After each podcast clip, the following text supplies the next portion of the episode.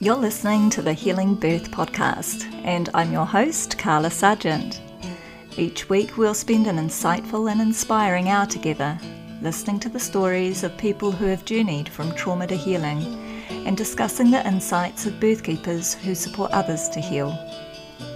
Whether you're new to the world of birth, a long-time parent, or someone who has an insatiable appetite for all things birth related, this podcast offers hope and love guidance, and peace, as together we explore how healing our earth begins with healing birth.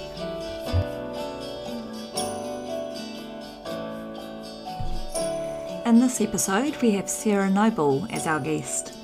Sarah is a mindset coach, energy healer, and healing birth practitioner who supports mums to manage their mind and, in Sarah's no beating around the bush words, own their shit. She helps others to work through past traumas, limiting beliefs, self sabotaging behaviours, and people pleasing ways so that they can live an aligned and authentic AF, Sarah's business tagline, life as thriving individuals and bummers. Sarah is passionate about normalising the conversations around everyday motherhood and mental, emotional, and physical health. She is a real talking embodiment of that which she teaches. Sarah's also prone to a little swearing, so if you find it offensive, this isn't going to be the episode for you. Today, Sarah shares about her personal journey with birth trauma and healing and how this has translated into her current work. She also vulnerably opens up about a devastating recent discovery and how she is needing to walk her talk more than ever before. Welcome, Sarah, to the Healing Birth podcast. It's really lovely to see you here, even though circumstances could be better, which we'll we'll talk about later in the episode. But um, yeah, you've you and I have sort of become friends since you trained did my healing birth practitioner training uh, last year, and um, I've been following your story a bit since. But yeah, like tell us a bit about yourself and um, and what sparked your passion for uh, delving into healing birth work. Thank you for having me. uh, it's great to be here, and I'm all about, um, you know, really opening up the conversation for um, everyday, real life, all the things, all the dualities of motherhood, mental health, and all the things. So, um, a little bit about me. I um, have two little ones. So, Alyssa is one. She'll be two in February on Valentine's Day, and um, Dylan has just turned four recently, so still very much in the thick of motherhood. Um, I also run my own business, Mindfully You, with Sarah, which is where I am a mindset coach, um, uh, birth trauma practitioner, of course, and an energy healer. Um, so I work predominantly with mums because you know when you're you're trying to improve your life on any level. Self you know self-worth self-help self friggin love like all the things you know traumas whether it be birth trauma or other traumas childhood traumas your own birth trauma um from when you were born you know all the things. It's it's tricky like it's different. There's got another level to it right? Like you kind of reparenting yourself while parenting your kids and trying to figure that out and deal with all your shit and you know and so i'm super passionate about it because i'm also smack in the middle of that myself, you know. So I'm learning in real time and I'm passing that on to my clients. Um, and I sort of look at it as like a, you know, on in, on each level, like it's not just one thing. Um, you know, there's a lot of things that shaped us to get to where we are. And most people, you know, have taken on these conditionings from society, whether it be about motherhood or uh, being a woman, you know, and we kind of get to be an adult particularly I think things come out a lot more when you become a mum. And it's like, actually, hang on, that that's not working for me. that doesn't serve me. That's not making me feel good. This doesn't feel right for me. I'm not being my authentic self. You know, a lot of women have, you know, we've grown up to be people pleasers and um, martyrs and, you know, you just cook and clean and stay with the kids and, you know, all that kind of stuff. And so I'm here to, you know, fuck that shit up, basically, you mm-hmm. know, like reclaim, you know, how you want to live your life, how you want to parent, um, and you know instead of your shit dealing to you we, we deal with it and we we look into it and we unpack it and we really get to the root cause of things. Um so that's pretty much what i do. I'm super passionate in general about health and well-being um even more so right now which again we'll talk about later. Mm-hmm. um and so you know what sort of sparked my journey particularly into the um, healing birth space was of course my own lived experience. Mm. um so with my first birth um you know like a decent amount of people i i wanted to have a natural birth. I wanted to uh we were renting at the time and um it was like a new build. It was up a shared driveway. We were like the middle house and it was like white carpet white walls and all that kind of stuff. And i was like right well this can't really home birth here. I just didn't feel comfortable so I was like, my next option is a birthing center. Um, and there was one about half an hour or so away. Um, so that was my goal, natural birth, birth center. Um, but of course, being a first time mom, you know, you're kind of like, you're not, you, you haven't learned from a previous experience. It's all new, you know, and a lot of the time we tend to rely on experts and people with titles and stuff to to tell us what to do essentially. Um, and while sometimes it can work out other times we actually often ignore our intuition and our instincts as a as a pregnant woman as a mama um, because we think other people know better because they've done it before or because you know they've had their own kids or they've um, been a midwife at X amount of births and that kind of thing. And so you know, I did it a lot differently the second time around, which I'll get into, but I sort of thought that I explained myself really clearly to my midwife. I want a natural birth, yada, yada, yada, no intervention, you know, all the things. And um, she was like, yeah, yeah, yeah, cool. I'm on board with that. But when it came time to me being in labor, and I was just one of those fantastic people who has very long labors, uh, labors, and um, she looking back, I know better now, but she didn't offer me anything other than we need to go to hospital, basically.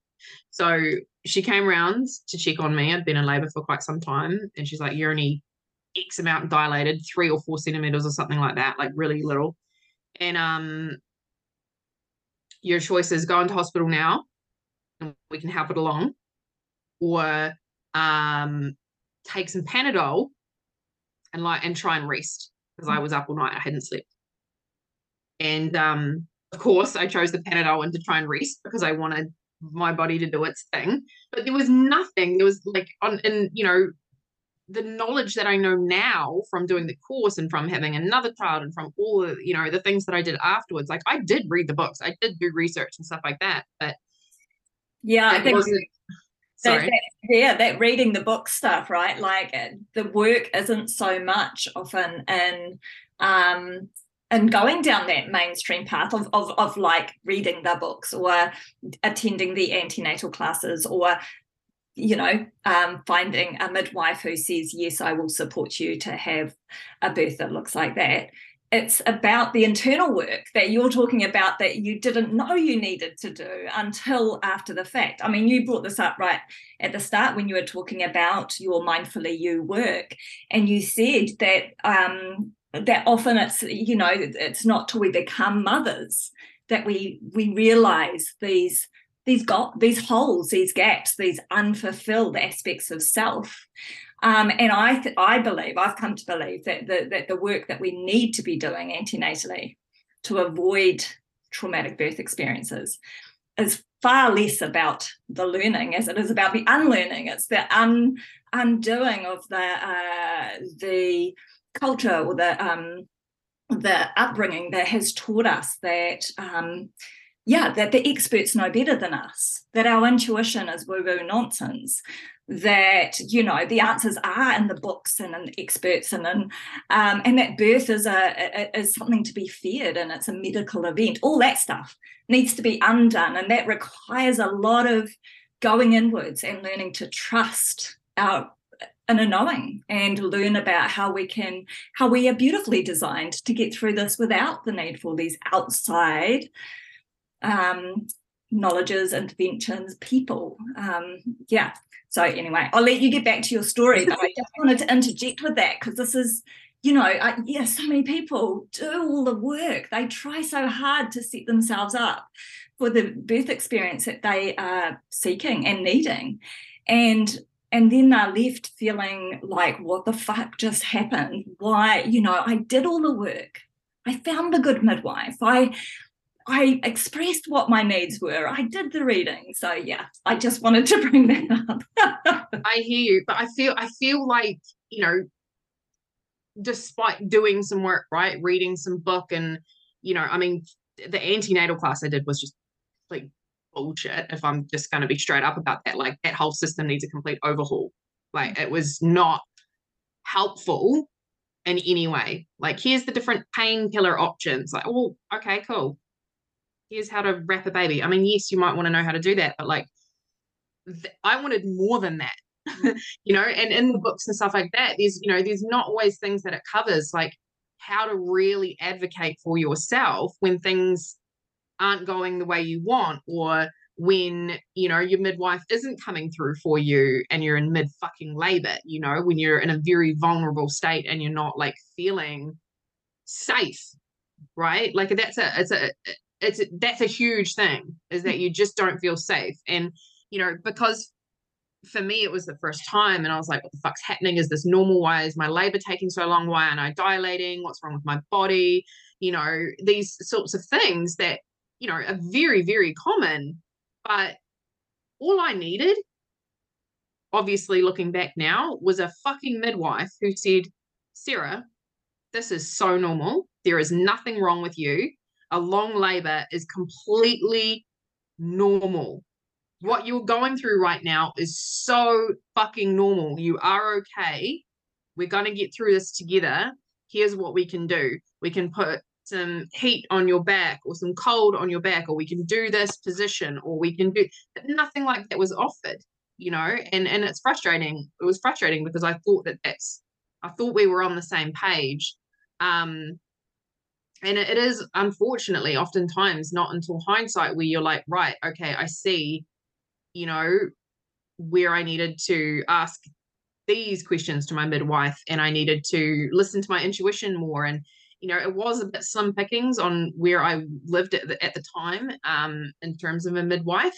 But it's also like again that whole first time like okay what the fuck? Like what, what do i need? What you know um and there's so many things like you said that we need to undo about the the system itself you know? It's just it's here's a box here's a label you know this is how we do things. This is the time frame because oh there's a shift change coming up and you know what i've got to go for my coffee break so we need to do this now. And it's it's not about the woman and her body and her baby. It's about the schedule of the hospital you know the schedule of the doctor the schedule of the nurses the schedule of the midwives. It's about what they've learned at school which you know, we we know nowadays that, you know, doctors and GPs and shit get like fucking five minutes worth of nutritional info, you know? Mm. Um and most times they won't even ask you, you know, hey, hey, how's your stress levels? Um, what kind of food are you putting in your body? You know, they don't ask you that shit. And they should, because those two things have an absolutely huge impact on your overall health and well-being. But anyway, getting back to um birth, um, my midwife came back and I still hadn't dilated anymore. And I basically felt forced into the only option that I was given, mm-hmm. which was hospital. Um, and so obviously I had a lot of feelings. Mm. you know, I was angry, I was disappointed, I was pissed off, I was, but I was also in a lot of pain. Um, I had probably like I had a lot of pain in my lower back. Um, and I think he was in a great position before, but when I went into labor, he had like changed position. Um, and so it was really painful. And yeah, I was only given one option. I was not given anything else. Um, and I've always just had this thing for hospitals. Like I don't know why. It's I'm sure it's some sort of childhood trauma that I haven't figured out the precise point of it. My dad was in hospital a bit when I was younger, um, you know, he said heart issues and stuff like that, palpitations, and you know, maybe it was that just seeing him in there and other sick people and the smell of sterilization. Like I just don't like it. Um, and I remember, you know, we drove to the hospital, which was extremely uncomfortable being in labor in a car. Um, and I almost threw up as soon as I got there, just like parked outside and I was just, um, and we got in there, and again, it was just like everything that I wanted was thrown out the window, like no water, you know. Um, they had talked about a birth forward, but apparently that was off the cards because of XYZ. And, you know, because I didn't have enough knowledge about, you know, despite reading the books and talking to people and stuff like that, about you know, really in depth knowledge about physiological birth and what's happening within the body and all that sort of stuff, and the natural oxytocin and, and all the things, um, as well as not feeling confident within myself to kind of stand up to the system, if you will. Um, and I felt, in particularly because I was in that vulnerable state and I was in a lot of pain and I had not eaten or slept for a considerable amount of time. I think my labor ended up being about 30 something hours um, altogether. I can't remember exactly. But um, it was just all off the cards. And I was in this bright hospital room. We, you know, we brought the diffuser in and we, you know, I had my list and stuff like that. And they tried to do what they could. Um, but that, you know, we, we couldn't really do a lot. And then I was basically just chained to a bed and I wasn't freely able to move around, which of course we know is not helpful. Um, what was strapping you to the bed? So they put this, oh, what is it called? The thing they put around your tummy. CTG uh, monitor. Yeah. yeah, that thing to monitor the contractions, um, which I really think was fucking unnecessary. But you know, obviously, if that happened now, I'd be like, no, I'm not wearing it. you can't make me. it's my body, it's my baby, I'll do what I want. And whilst there was part of me, like it was also like, I guess the fear because it was the first time this has happened to me. And um we we have as as a society grown up with fear-based birth stories in our faces on TV all the time, screaming lady, waters break. Oh my God, rush, rush, panic, panic, go to the hospital. Five seconds later, she's got a fucking baby. But of course, as she's having the baby, she's sitting down on the hospital bed screaming. You know, and it's all, it's all very much the same. There's few and far between of like some sort of beautiful, peaceful, natural water birth. Um, and the actual full representation of the labor and the transition and all of that kind of stuff. Um, a little bit more common now, but yeah, sadly, still generally the mainstream is is yeah, huge fear, pain, you know, that kind of stuff. And we're taught to fear pain, we're taught to fear the unknown, we're taught to, um, you know, again, like you said, we're we're taught that birth is some sort of medical thing. You need to go to hospital for that. It's a procedure. Get that baby out, you know. Um, but it's not. And we've come so far removed from what the human body is designed for and what it does and how nature works that it's insane. I can't actually put it into words, to be honest with you. Um, and so it just kind of all went pear shaped from there. I was, you know, hooked up, and I uh, remember I had bruised hands and had to have like a sleeve thing on because they just couldn't get my veins. Um, they were giving me um, what what is the drug called? Syntocinon, or in the States, it's yeah. Pitocin. Mm. Yeah, they gave me that and it was horrendous. Um, it made the pain worse. Um, and there was nothing I could do because I was literally all I could do, all my energy and focus was just on dealing with the pain basically. And they had this weird chair thing for me to like sit on and like lean over. And it was so fucking uncomfortable. And I was hooked up and I just I couldn't get comfortable in any way, shape, or form. Um, you know, despite us trying, like people would come in and out and I'd be like, who the fuck are you? And you know, and it's just so impersonal and it's no wonder my body didn't want to relax and go into labor because I didn't feel comfortable with anyone. I didn't feel safe because when I was in that labor, even at my home, I didn't feel safe because my midwife was not where I needed her to be. She was not the support that I needed her to be to feel safe, to relax, to know that all was okay and that what I was happening was normal. I didn't get all that. And so um I ended up having to have an epidural because the pain was just so bad. Um and they were like, you know, the only thing we can do is is give you an epidural. Um and I was just like, fine, whatever, you know, just fucking do it. Uh, because I needed a rest. Yeah. I needed a rest because it was such a long labor. And so they gave me that, which was horrendous, like trying to sit still when you're having contractions.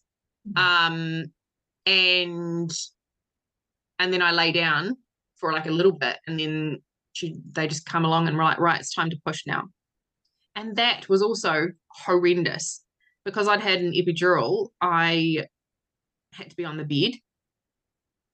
So I was trying to do it strapped up and weak from not eating and not sleeping and um you know having been in pain for 30 odd hours and all that kind of stuff it was just not a fun time. Um and i don't even know how i found the strength to actually push. And then it got to the point where she's like which really makes me angry now looking back to be honest. She was just like his head's too big. Um there's a risk that if you keep pushing you're going to rip from one hole to the other so the best thing to do here is an episiotomy and so again felt like I had no choice but to trust her judgment because she's done this before. She knows what she's looking at. I'm in pain. I kind of just want it over with, right? Like, whatever. Um, and so they did that, and then he came out pretty quickly after that. Um, and what annoys, you know, like all, all of this builds up the trauma around that birth. Like, there's so many levels and layers to it you know, from not getting the birth that I envisioned to just the way that I was treated in the hospital system, how everything went down, how I felt like unsafe and trapped and constricted and looked at and like, you know, bright lights on me and, you know, impersonal and the pain and the the waiting around and all the different people coming in and out and just and and you know giving birth to my son sitting on a hospital bed. Because I was sitting down when I gave when I eventually did um, give birth to him, and then it gets a bit blurry after that. But I think I stood up. I went to have a shower, um, and or or maybe when they were sewing me up or something. I'm not. I can't remember how they could tell. But anyway, I had a postpartum hemorrhage. Um, and that made me, of course, feel a lot more tired, uh, very, very lethargic and all that kind of stuff. And I had a newborn baby, and I was just like, what the fuck do I do with this thing? You know, um, and it was like 1204 he was born AM. So I was then, they were super, super, super busy. I was then put into a room um, because of my postpartum hemorrhage and all that, I was I was I had to stay, and I was put into a, a shared room with another woman with a crying baby, um, and I was so weak that I had to call the nurse to come and pick my son up and give him to me so I could feed him. I couldn't even lift him. And of course, I just, it, break, it makes me emotional thinking about it. I just fucking sat there crying. Hmm. This is not what I pictured, you know? And I had to it helped to go to the toilet because I was just so weak. And in the middle of the night, I remember like calling, going, Can I have something to eat?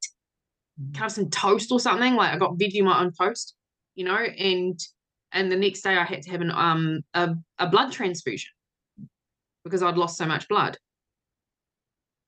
And eventually I was after that, I was able to go and I went straight to the birth care unit where I wanted to give birth for the aftercare because mm. I'd already made those plans and I had my own room. There was a double bed. Um, the meals were actually food. Um, and you know, there was like a little lounge area and and you know, Dan and, and mum and dad and stuff could come and visit and um, you know, they were really, really helpful. They were there throughout the night. They would take Dylan and walk around with him in their little, you know, um, carriers so I could get a couple of hours sleep. Uh, and that was beautiful. Um, but even then, from there, it was kind of like the aftercare and stuff as well. I just thought was like lacking. Mm. Um, it's really just, well, let's check your vagina. Are you doing okay? Like it's there's nothing, you know, there's a little help with breastfeeding, and that was super overwhelming. Everyone had a different opinion on how to do it. So I really struggled with that. Um, it's I think it took about six weeks to us for us to get a bit of a rhythm and deal with like extreme, you know, um, engorgement and stuff like that. Um, and it just what gets me about trauma in general, obviously birth trauma we're focusing on here, but trauma in general is that the invalidation of it. So that's what really pisses me off. And that's why I really wanted to speak out too, is because I am not ashamed of the fact that I felt trauma from my birth, yet I know full well that there's people out there that have had a more traumatic birth than me in terms of, I don't know, like an emergency C section or like, um, you know, something's gone, you know, really wrong in the birth and they almost passed away or whatever it may be, right? Or the baby or, you know, and so but that doesn't change the fact that I personally felt traumatized by all these different events of my birth. And so I was like, you know what? How many other people are out there thinking about their births? Like I've in my work, I've come across, and that's why I work with mums, and that's why one of the reasons I did the course is because so many mums suffer. They suffer. They never talk about their tra- traumatic births um, because some women can just be simply traumatized by their birth because it wasn't the one they envisioned. Mm. It may have actually gone quite smoothly and, and you know easy going as such, but it just wasn't what they wanted. Or, or whatever it may be, and then but they feel like, oh well, well, you know, Susie down the road had an emergency C-section and she almost died. So who am I? Who am I to say my birth was traumatic? Who am I to talk about it and seek help and support for that? Because no, no, she needs the help and support. I don't. I'll just get on with things. Culture, right? The culture just t- take a cup of concrete, harden up, and get on with your life. You're fine. Your baby's fine. You're healthy. You're well. Your baby's healthy and well. Get over yourself. Who are you? Yeah, focus focus on the positives. It could be worse. You know, there's lots to be grateful for. um, yeah. And that's why there's so many people, so many adults walking around traumatized as fuck, taking their trauma out on other people because they've been told, get over it, get over yourself, harden up, swallow all those feelings down, ignore your intuition and instincts, ignore the traumatic experiences you've had because other people have it worse off. So you are not worthy or deserving of getting help and support for that. You just have to deal with it. That's just a part of life stuff. Suck it up, you know? And it's like, hello, we we, we have so many mental health issues as as a and physical health issues as as a species. Like it's like next level absolute next level right now. It's just it's not getting any better. Um, and then uh, after Dylan's birth, I I just vowed to myself, I was like, I'm never going to do that again. I am not repeating that. And so, yes, I read some of the same books again. Yes, I read some different books. I did a hypnobirthing class. I um, talked to other people you know, I opened up about it myself, about my experiences and that kind of thing. And I talked about it. And then other people were like, so if you start talking about it, it creates a ripple effect. People go, Oh, I feel safe to say how I, you know, my experience, to share my experience now. And they can relate to you and see yourself, see themselves in you. And, you know, they, you know, let out a little collective sigh of like, oh, it's not just me. I'm not alone. Like, actually, there's nothing wrong with the way I feel. Mm. You know, if you're feeling a feeling, that's what you're supposed to do. You're human. You we we all have we literally can go through all the different array of feelings in a day, you know, up and down, feeling like shit, feeling good again, feeling positive, feeling negative, feeling crappy, feeling like a victim and feeling like, you know, I can do anything. It's all so normal, but we've been taught to like avoid at all costs all the negative or wrong or bad emotions that of course we've all decided to label. And so that's why we all, you know, have these tendencies of avoiding them, scrolling, gambling, you know, shopping, like eating, overeating, like whatever your thing is, we're all different, but it really all comes down to avoiding our feelings or emotions or or traumatic events.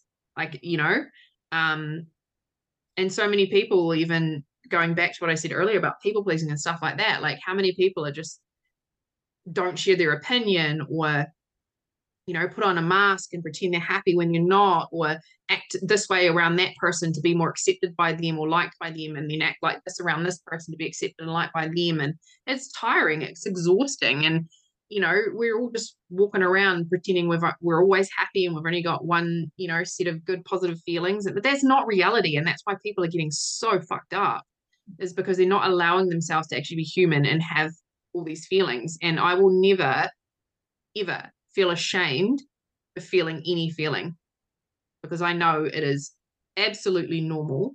It is imperative and and these feelings come and go. A feeling or an emotion isn't who you are, it's just something you're experiencing in that moment. Um, so I did a lot of work, and to be honest with you, you know, between those two pregnancies, I did have a I had a um a miscarriage between them as well, which is obviously a whole nother kettle of fish and a whole nother kind of traumatic experience uh, around birth. um Because again, um, I lost that pregnancy early. So I think I was only about five weeks. But the thing is, when you've felt life in your body, you know, you know what that feels like. There's life in there. It's growing. And then all of a sudden it's gone. You can't take that away. You can't not experience that. You can't not feel it happened. And so what happens is all these un- invalidating bullshit from people. Oh at least it was early you know like i still lost the life i still bled that baby out you know like it's still I still felt them alive within me and then experienced them not. Yeah, and had dreams about what life was going to look like with this little baby in your world. And yeah. Yeah. And not knowing if you're going to get pregnant again, if you're going to miscarry again. Mm-hmm. You know, all the unknowns, all the fear, all the what ifs. And you don't forget that. You don't ever forget that. You know, people are like, oh, it was early, get over it, you know. Well, you never forget it. And you shouldn't have to. You shouldn't have to. If you want to light a candle every year to commemorate, then you do that. Like you've got to do what feels right for you. Like I'm all about, you know, my hashtag is kind of like authentic AF. So authentic as fuck. So whatever you do, whether it be birth or motherhood, parenting, relationships, career, like what's your authentic way of doing it? You know, for some people, they want an elective C section. For some people, they want to do natural home birth. They want to do a free birth, whatever. Like, what, what's it for you? And we get oversaturated with everyone's opinions from people, you know, the experts and people with titles and people that are authors and that have written books and stuff like that. And then every fucking Joe Bloggs on the internet is going to have an opinion on your birth, your pregnancy, all that kind of stuff. Um, but you've got to get real clear on what you want. And if you don't have the right people around you to support you to get that, then you need to change your fucking people. And yeah, I know it's not that simple, but that's a different podcast. Um, so I pretty much like interviewed midwives the next time I was in a different city. I was like, right, I'm trusting my intuition.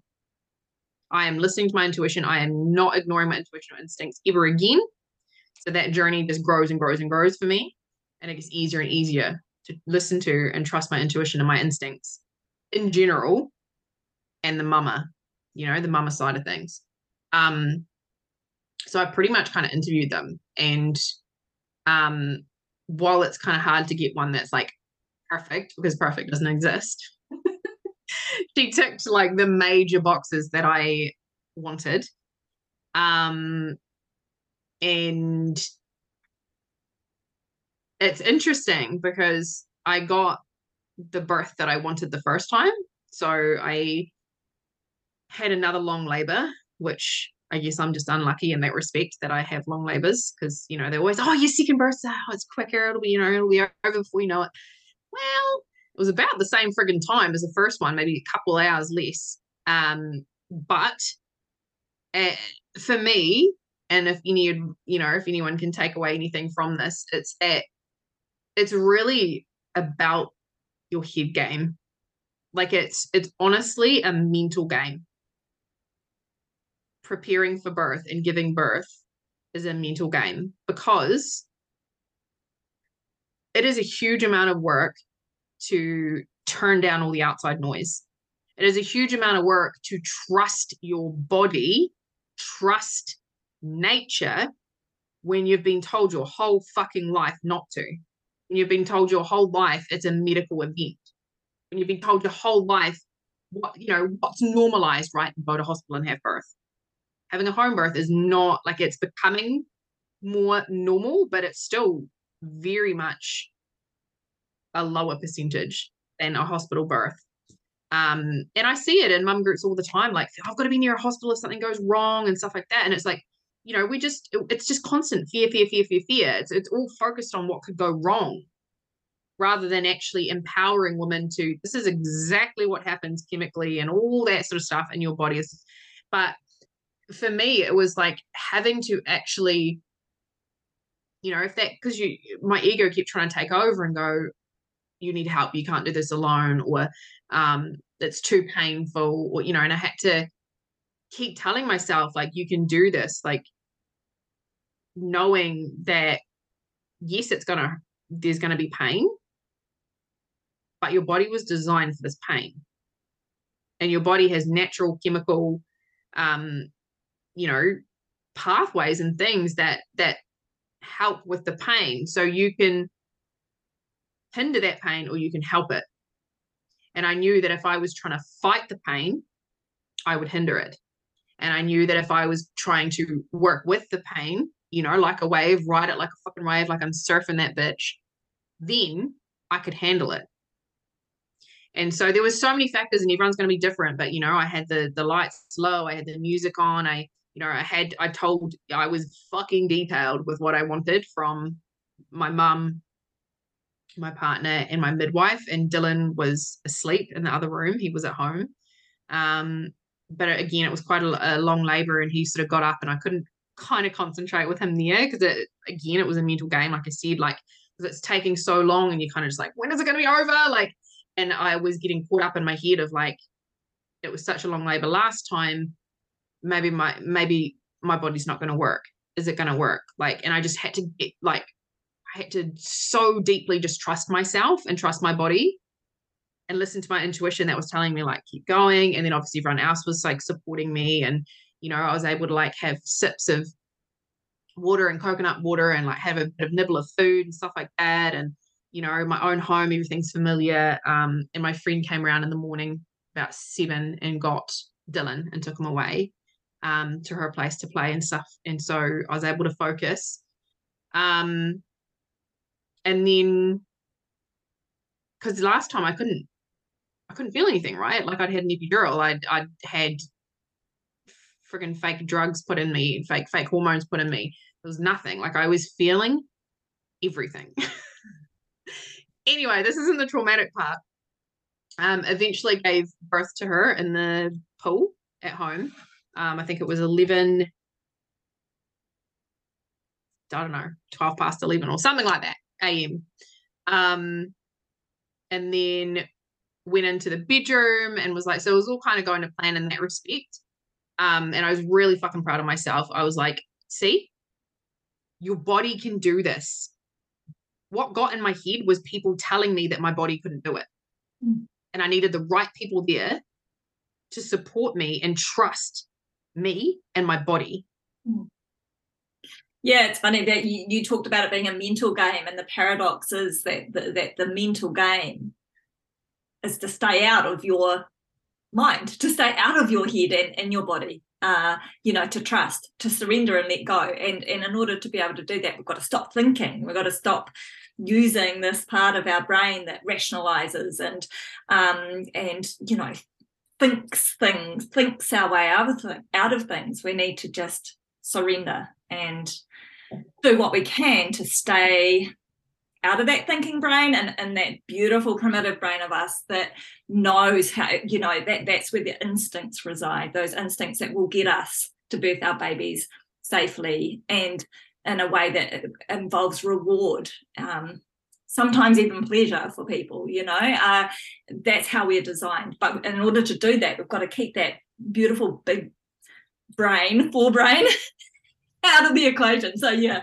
I, I think it's quite paradoxical that the mental game um you know it's kind of like that thing in order to have the most control of our birth experience we have to be able to surrender the control that that kind of paradox yeah because like obviously our ego wants to control everything, right? It wants to go, no, no, no, um, alarm bells, alert, alert. This is painful.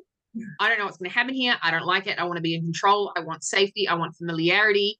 This is all new. I don't like it. You've never done this before, Sarah. You know, and and and so that was the mental game. Is is kind of like, shut the fuck up, ego.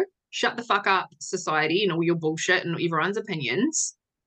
What do I want to do now? How do I want to do it? What's working for me?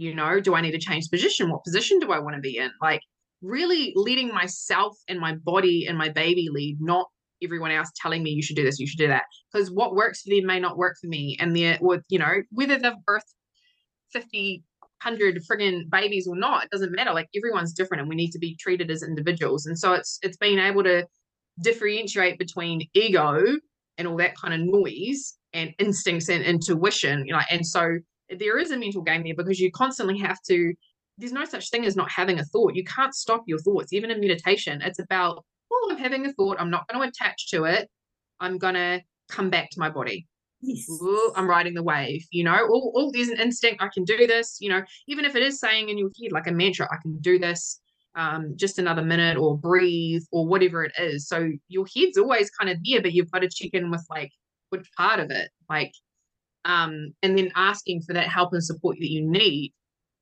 But after that, things that's when things got pear shaped for me. Um, is we, you know, cut the umbilical cord and and had the first breastfeed and all of that. I was in my room, and then I got up to go for a wee.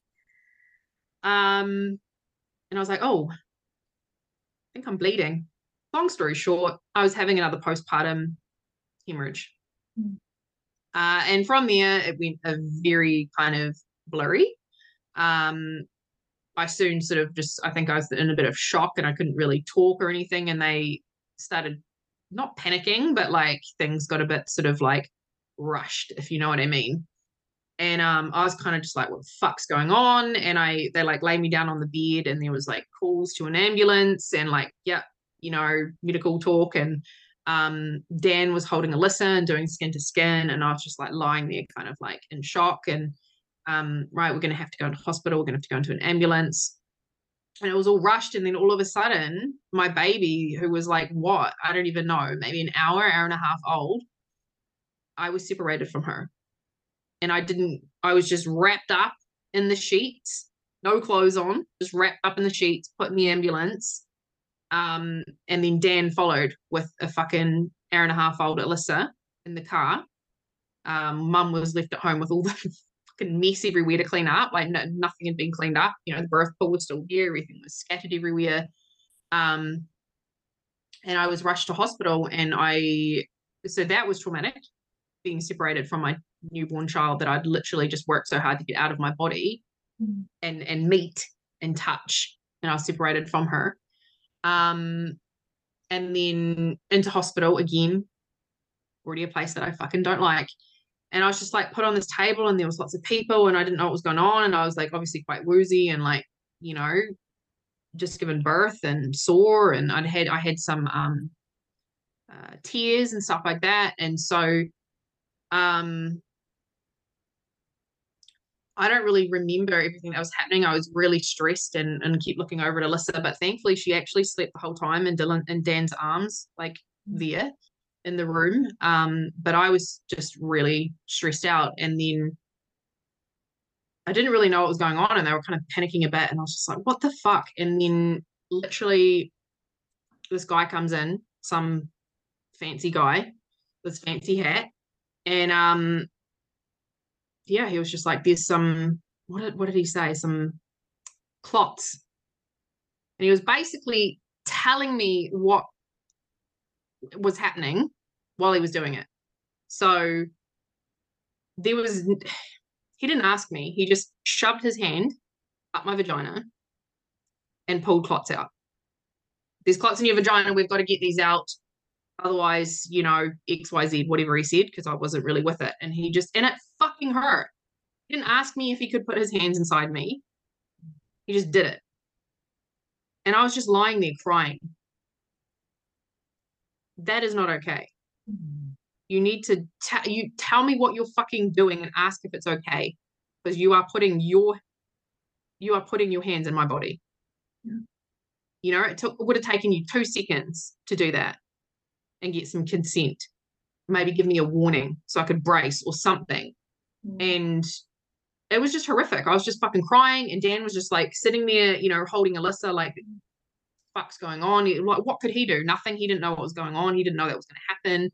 Mm. Um, you know, and they stitched me up, and due to the position, like the, you know, they put the little local in, like just some of the areas are so sensitive that just doesn't work. So that was painful. Um, and then I, I think it was hours before I could hold my baby again um, got put in a room and I had to have an iron transfusion and all that stuff. And I was in hospital overnight and Alyssa stayed with me and I was by myself again. You know, if you remember back to my first birth, I, I, I sort of was thinking, even if you're in hospital, you, your partner gets to stay. Nah, they were full, shoved into a shared room by myself, you know. And so again, that was the traumatic part. Second time, the fucking hospital, the fucking system. Like, don't get me wrong, I don't hate hate you know, I'm not saying all doctors and nurses and midwives or, or anything like that. I'm not hating on them. It's just that my experiences have never been fantastic, unfortunately. Um, whether I'm in there for myself or for other people.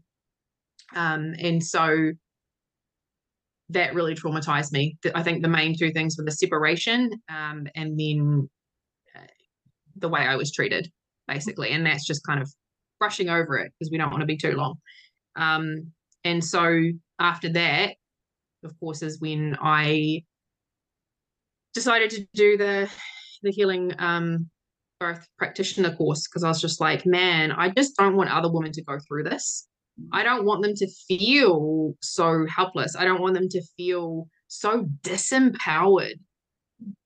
You know, so disempowering the way that we're taught about birth, the system, and it's all about like what painkillers you should take in antenatal class and stuff like that. And it's like there's just not enough open conversation or education around natural physiological birth and people to support that.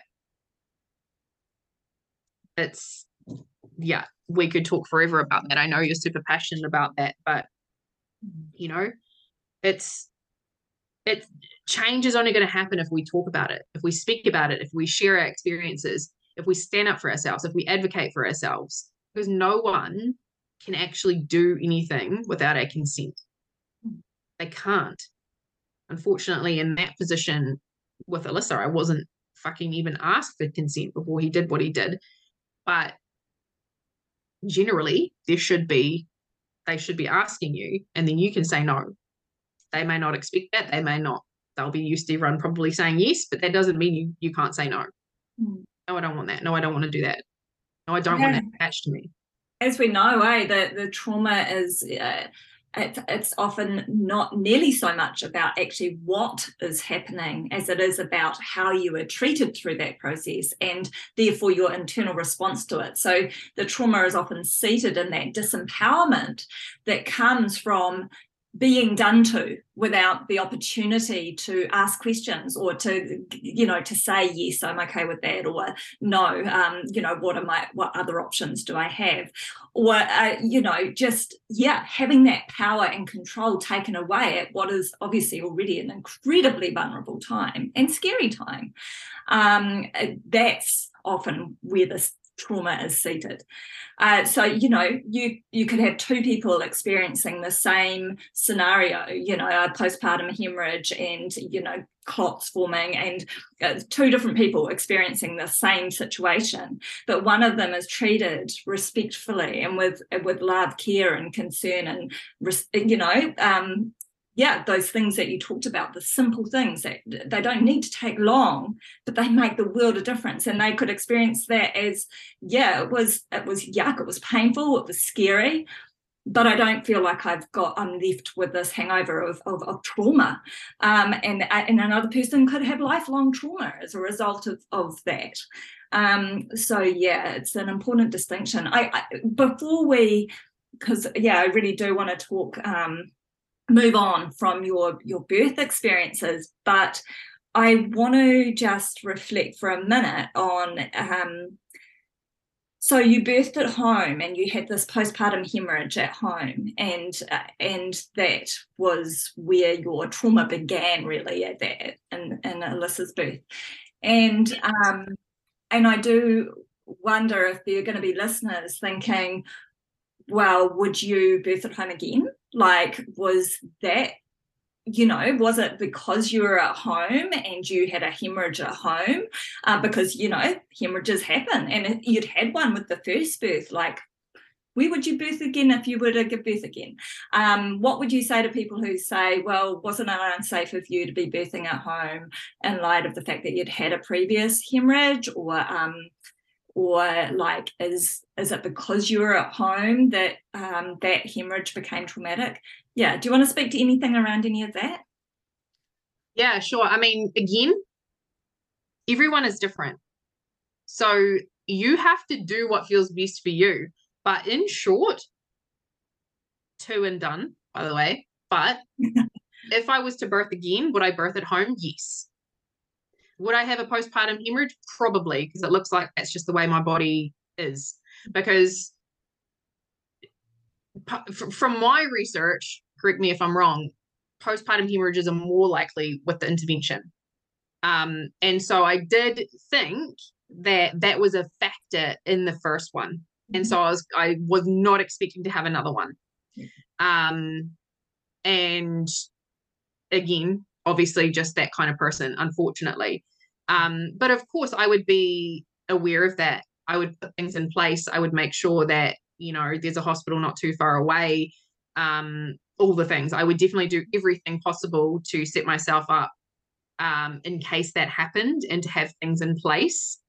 Uh, but the thing is that that's, that's really all you can do because you don't know you yeah. do not know what your body's going to do. And there's no point panicking about what ifs, things that may or may not happen. So all you can do is prepare as best as possible. You can communicate and let everyone know. You can make sure that, you know, if it, you, if you personally feel safer not living too far from a hospital, cool. Or maybe there's a birthing unit that's um, you would feel safer at, or what, you know, like you've got to do what works for you.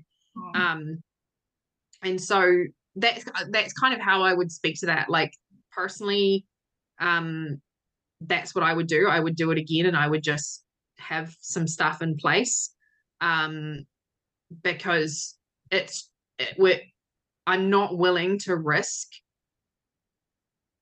all the trauma that I've already had from hospitals and inductions and things like that. I'm not willing to risk that. Yeah, and you were right earlier when you said, correct me if I'm wrong, that um, a lot of these interventions that you had in that first birth do increase the likelihood of having a postpartum hemorrhage. So you you were you know correct to anticipate that there was least chance of you hemorrhaging if you had your you know had your home birth experience.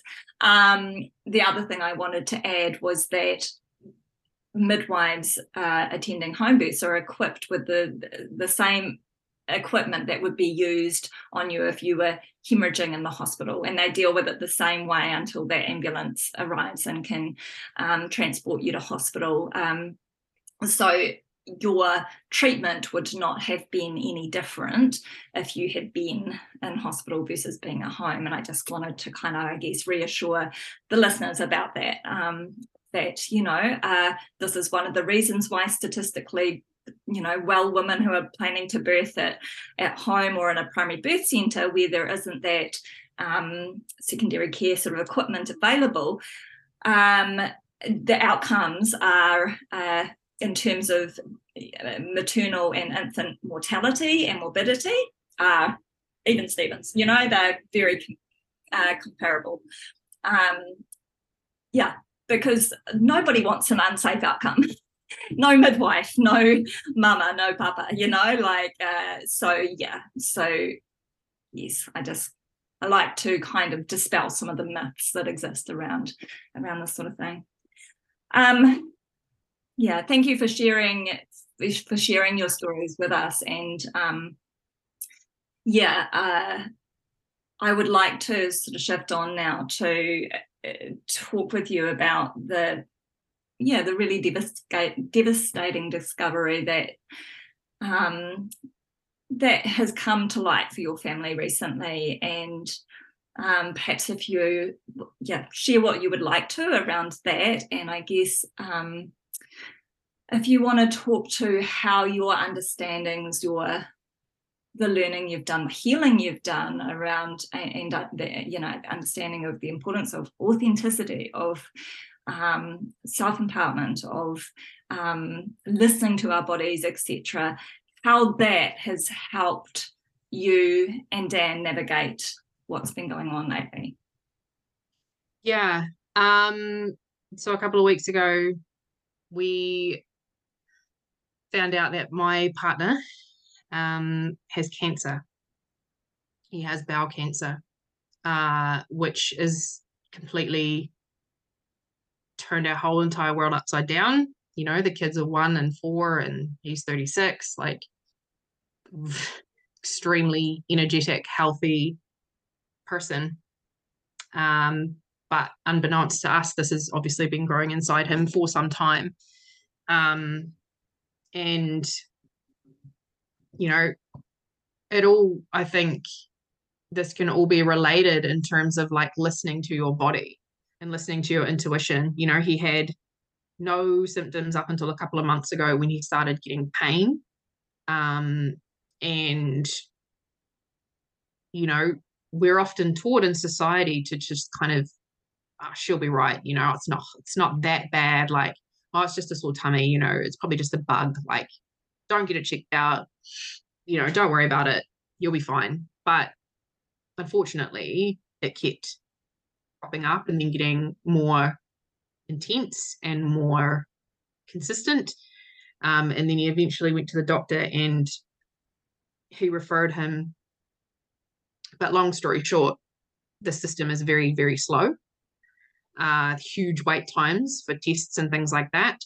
Um, so it kind of got to the point where, um, you know, you'd had some bloods done and he actually ended up having to, he was getting a chest x-ray and he just took himself to A&E because the pain was so bad. He's just like, listen to his body, you know, something's not right here. Something needs to be done. I need to speed up this process. So he had to admit himself to hospital um, for them to actually speed up the process a little bit. And unfortunately, they found a tumor in his bowel. Um, he was about a week away from having a colonoscopy, and they were able to do that like within a couple of days. He was just all of a sudden in hospital, and I was at home with the kids, and um, you know, just thrown into that unknown. Um, and just like birth is, like it's just unknown. Like we don't know what's going to happen. We are still actually waiting on tests. We're still waiting. He has to have a full body PET scan to see if it's spread, which of course we fucking hope it hasn't, but according to the doctors, they think it has, um, which means it's advanced stage three or four. Um, and we don't know. We don't, we, we, we're still in this like unknown limbo. Um, you know, he's in pain like 24 7. Uh, he had to go back to hospital again because the painkillers they given had given him weren't enough and you know it's just it's changed everything it's changed everything um, i'm not actually able to take one-on-one clients right now because i have to care for him and the kids in the house i'm kind of having to do um, the majority share of everything right now um, and and it's really interesting because we're you know probably what you would call quite healthy people um and it just goes to show that that something like this can happen to anyone. Mm. Um, and it also, for me, really hones home what I did mention earlier, which is about it's health and wellness is about all areas. It's about, you know, if you're living with a traumatic birth for 20, 30, 40, 50 years, like that's eating away at you, man. It's like eating away at you inside. It's you're just stuffing it down every day. Oh, I'm not going to think about that. I'm not to, I'm not going to feel those feelings. Like, no, it doesn't matter. But it's still sitting there festering away and then how many other traumatic events are happening on top of that? And and um you know childhood traumas of maybe you were abused or maybe you were hit or maybe you were just ignored you know be seen and not heard and you were never allowed to you know share your feelings and emotions or um you know you, your your parents were disinterested in you and they never really cared about you and they were just all about themselves or whatever it is like all that you were bullied you know at school all these things are weight all these things add stress. And it's about looking at all the areas of your life you know where we're predominantly taught physical um you know try and move for 30 minutes a day and and try and eat whole foods. That's about it. Like we're not taught about how to manage stress how to uh, be emotionally resilient how to be emotionally re- mature how to actually um, feel those so-called negative and and you know bad and and wrong emotions or big you know scary ones like shame and guilt and anger and all that sort of stuff. We're not taught how to deal with them healthily. And um, particularly men are taught to just not express their feelings and emotions. So well, where do they go? Like you know they're just stuffed into their little toe sitting there and you know there's that instilled like you've got to provide for the family and you know, you got to work yourself to the bone and bring in the money and, you know, all these kind of old school conditionings. And, it, you know, we obviously don't know the exact cause. It could be many things, it could be a combination of things. But all of the things affect it what you put in your body, what you put on your body, what's in your environment, what kind of, you know, relationship circles and social circles you have, you know, the stress you have, the the traumas you have it all shapes your overall health and well-being. Um, and unfortunately in the work that i do and probably for you as well i see so many people just just unfulfilled and unhappy um, unhealthy whether it be mentally emotionally unhealthy or physically unhealthy. Um, so this has just been you know we're still so early on in this we don't even really know what the fuck's happening we don't know what they're going to suggest but um all that they suggest is going to be either chemo or surgery or both. They don't suggest anything else. And I know this because they've already frowned upon the fact that we did a, a juice fast because I'm not waiting around. we're not waiting around for for the tests and stuff. He's in pain now. We're we're taking things into our own hands, and I've been just like full steam ahead researching everything. And you know, we've just been trying out different things. Even and did acupuncture today see if that would help with his pain. And we've gone to an infrared sauna and we're just doing anything and everything, um, changing up his diet um, to, you know, really cut out any added sugars and processed foods and stuff like that. And that's what you, you know, so many people just wait until they're like at rock bottom, whether it be physically or mentally. So whether that be your birth trauma or it be, you know, that that mum tum you're carrying or whatever, you know, and people just wait until something big like this comes along and then they're like oh i better look after my health. Um don't. You can look after your health now. You can deal with your traumas at any time. You just need to ask for the help and support. Mm. so you're you're providing some of that help and support out there for people and i guess you know what i'm hearing from you um, is that this is an incredibly stressful time for you and your family that your main income earner dan is like cannot work at the moment that you are this his sole care provider really and your children's sole care provider because dan in, in the degree of pain that he's in is very limited in what he's able to do um, with the kids and around the home and so it's all falling on your shoulders and um, which limits you massively in terms of the work you're able to continue to do the paid work um, that will help support you guys to get through um, well funding the, the, the treatments that you are looking to um, you know the holistic treatments that you're looking to uh, uh, work work with um, but also to get that extra support. So you can get Dan to his appointments and you know have the children looked after and all that stuff. So if, if anybody's listening and they're like they would love to be able to offer you some support either through um, you know working with you but and, and i know that you've got offerings that aren't one-on-one so um you know face-to-face support. So I'll, let you speak to that in a minute. Um or and i know you've got a, a give a little page set up and we'll put the link to that at the bottom of the um show notes. So those are those are really practical ways that people can support you. But yeah what how can people work with you at the moment? Or um yeah so yeah you're right. I mean i just i don't have the emotional capacity to hold space for clients to the level that i would like right now which i think is quite understandable given we're literally three weeks into this we're still waiting on a final diagnosis and um, there could be some major surgery ahead i don't know it's dan's body he needs to decide what he wants to do in terms of everything mm. um, but obviously holistic support is not going to hinder anything so but unfortunately it's not funded um, he was our primary income earner. We both had our own businesses.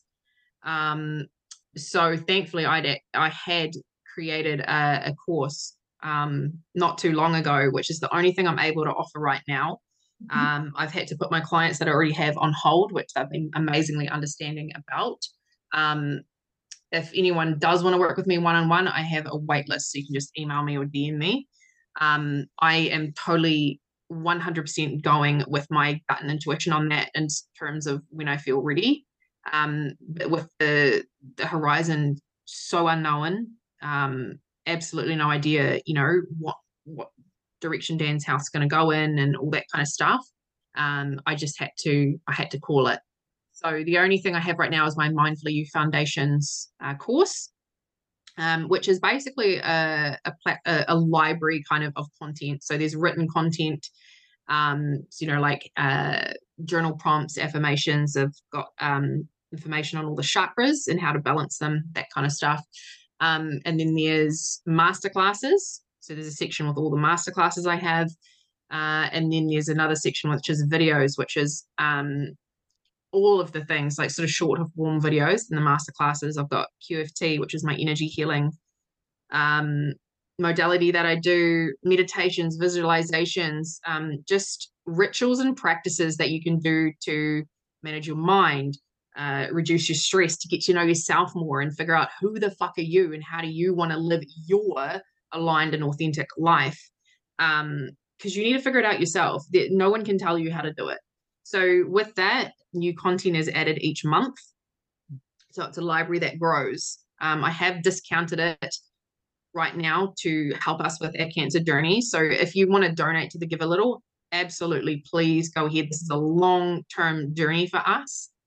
And we need all the help we can get because I tell you what, holistic health is not cheap. Mm. Um, and but if you want something in return, then you could get the the foundations course and that's going to have new content added each month i thankfully had recorded a already recorded a video before this which has gone in this month and i'm going to get a couple of guests the next couple of months to um to add in content there as well and i think i'm also feeling like you know adding more of a you know like i said it's health and wellness is about everything right? It's not just about your mind and your mindsets and your limiting beliefs and your traumas and your emotions and all that kind of stuff. It's also about like every single environment you're putting yourself into in your life every single person online and off that you are interacting with. And so i'm probably gonna um you know i think it's perfectly named foundations. Like it's setting a foundation for you know your authentic as fuck life and for for you know managing your health and wellness mind body and soul and so um you know as we're delving further into these sort of deeper level health and wellness holistic things trying all the things to kind of find out what's going to work best for him um, you know i'm sharing that and i'm going to be able to bring that to the course. And I tell you what, my coaching is going to be fucking next level because this is putting everything to the test. Every single practic- practice, ritual, fucking mindset, stress, anxiety inducing thing, like it's putting everything to the absolute test right now. Mm-hmm. And I have no choice but to up level massively in this. And then I'm going to be able to pass that on because I'm not immune to having those worst case thoughts, those catastrophizing thoughts. That's that's in my past. I was very much a victim mindset, everything, you know, thinking of the worst case scenario. And and when it's something so big like this, you can't turn that off, you know. But I know not to dwell in it because it's not going to serve me. I need to be the best version of me that I can be so I can show up for my kids, so I can show up for my partner. Because right now, it's all falling on me. And I need to be at the best of my ability mentally, physically, and emotionally. Um, so I'm doing all these holistic things alongside I'm not all of them, but but a lot of them. Um, because I need to be at my best as well. And then I'm going to be able to to share that with everyone, which I'm kind of excited about. I don't know what direction this is going to take. I don't have any, you know, um, I'm going to do this or plans or anything like that. I'm really just like surrendering to this whole process and just taking each day as it comes and and seeing what his needs are, what the kids' needs are, what my needs are, and obviously trying to fit them in when I can. A lot less time than I'm used to, and a lot less time that I need, but I do what I can. Um, so yeah, that's pretty much all I have at the moment. I do also have a podcast which I started not long ago called um, Authentic as Fuck, obviously, with Sarah Noble. Um, so there's about seven or ish episodes up. They drop on Mondays at 12 o'clock. I'd already pre-recorded a bunch, so I think I have them already recorded through till uh, first week or two in January, which is quite cool. Um, and I will probably be doing an authentic as fuck cancer podcast at some stage um, because we've got to do it our way. We're going to do this our way. We're going to be told what they think we should do, and then we're going to decide if we want to do it or not. Sarah, your Mindfully You Foundations course sounds pretty epic. Um, can you just clarify? Is it like a one-off payment, and and then you've got the course and you get the continued the ongoing additions to the course or is this like a subscription well it's actually both um so you um the best value is because i've discounted it is to get the lifetime access which is a one-off price um which is 111 at the moment which is insane because there's wow. already over 10 hours of content in there uh, and that's going to grow each month so you're locked in with that Otherwise, you can do the subscription, which is 55 a month. And that is, I'm not into like the fear tactics or anything. So it's literally sign up for a month, don't like it, your finances change, you can cancel it at any time. And you will have had access during that month to all of the prior content that's been recorded. Yep. So that sounds pretty like a pretty awesome well, either of those options sound pretty amazing but one one one like far out. Um, and and that's a one off and you get to stick with you and keep receiving all of the new content for as long as you're producing it. Yep um, i actually have a private facebook page called the mindfully you collective um, where i do uh, i've put it on pause for now but um, was doing a free masterclass every month Mm-hmm. And then that's available in the free group for seven days. And then it goes into the Mindfully You Foundations course for that lifetime access. Um, so there will be, when I restart that as well, there'll be a masterclass each month, as well as probably another um, video or written content. Uh, it's just going to keep growing and growing, and it's going to be like something that you can tap into whenever you need. So you might be like, oh, I'm feeling, you know, there's a forgiveness of self meditation, for example. You might be feeling like really guilty about something you did in mum life or um, whatever, and you're like, oh, I really need that. Or there might you might be like, oh, I really need that tapping video, or I need a visualization, or um, I need to learn about um, self worth, and I'm going to watch the self worth masterclass. You know, so you can kind of like pick and choose. It's not something you have to go through regimented.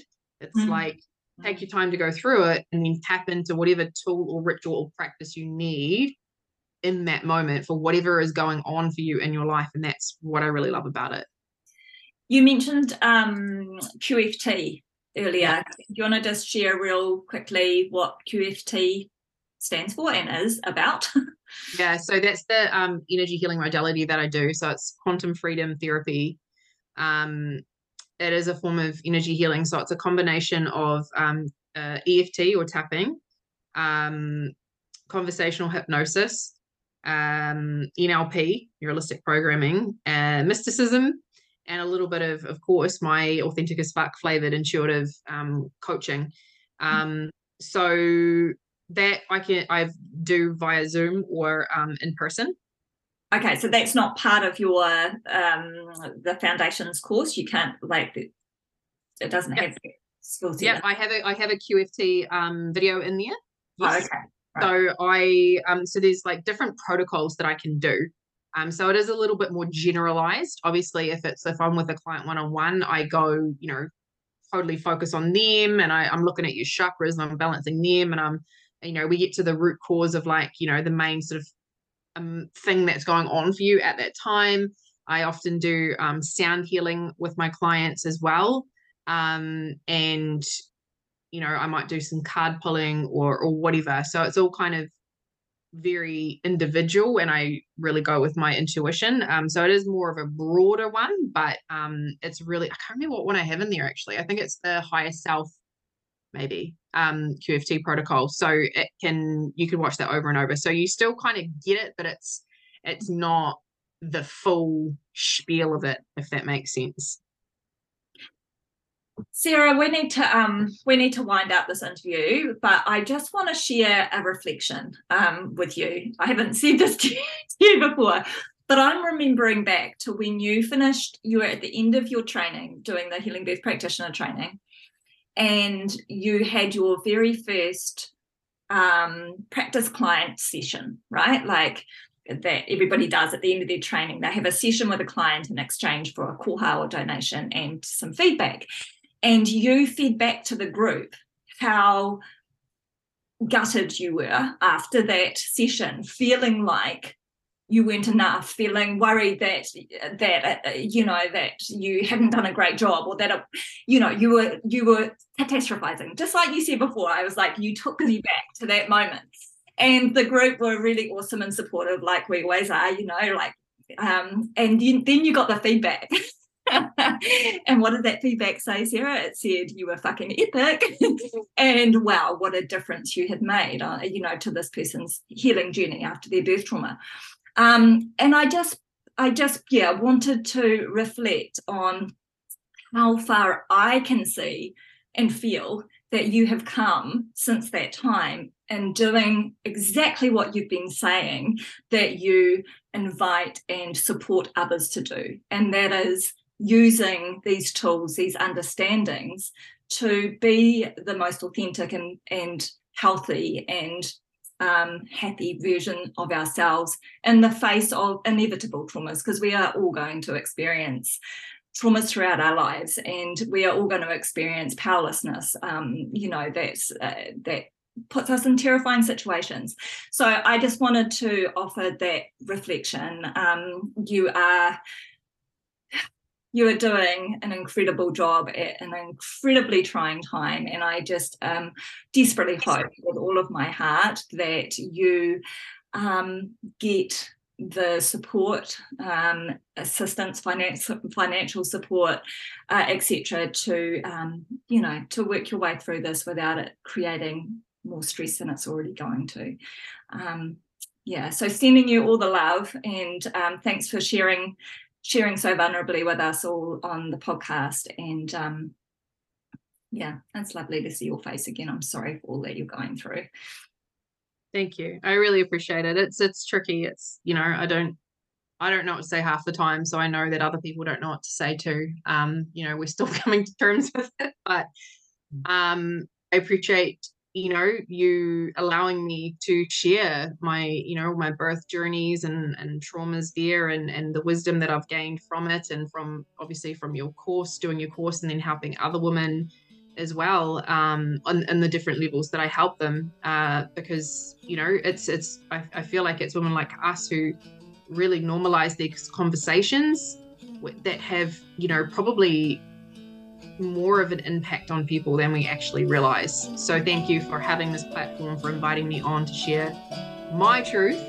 Um, and I really hope that, yeah, that it resonates with your listeners. Thank you for listening to this episode of the Healing Birth Podcast. If you like what you heard, please spread the love by sharing this podcast with others.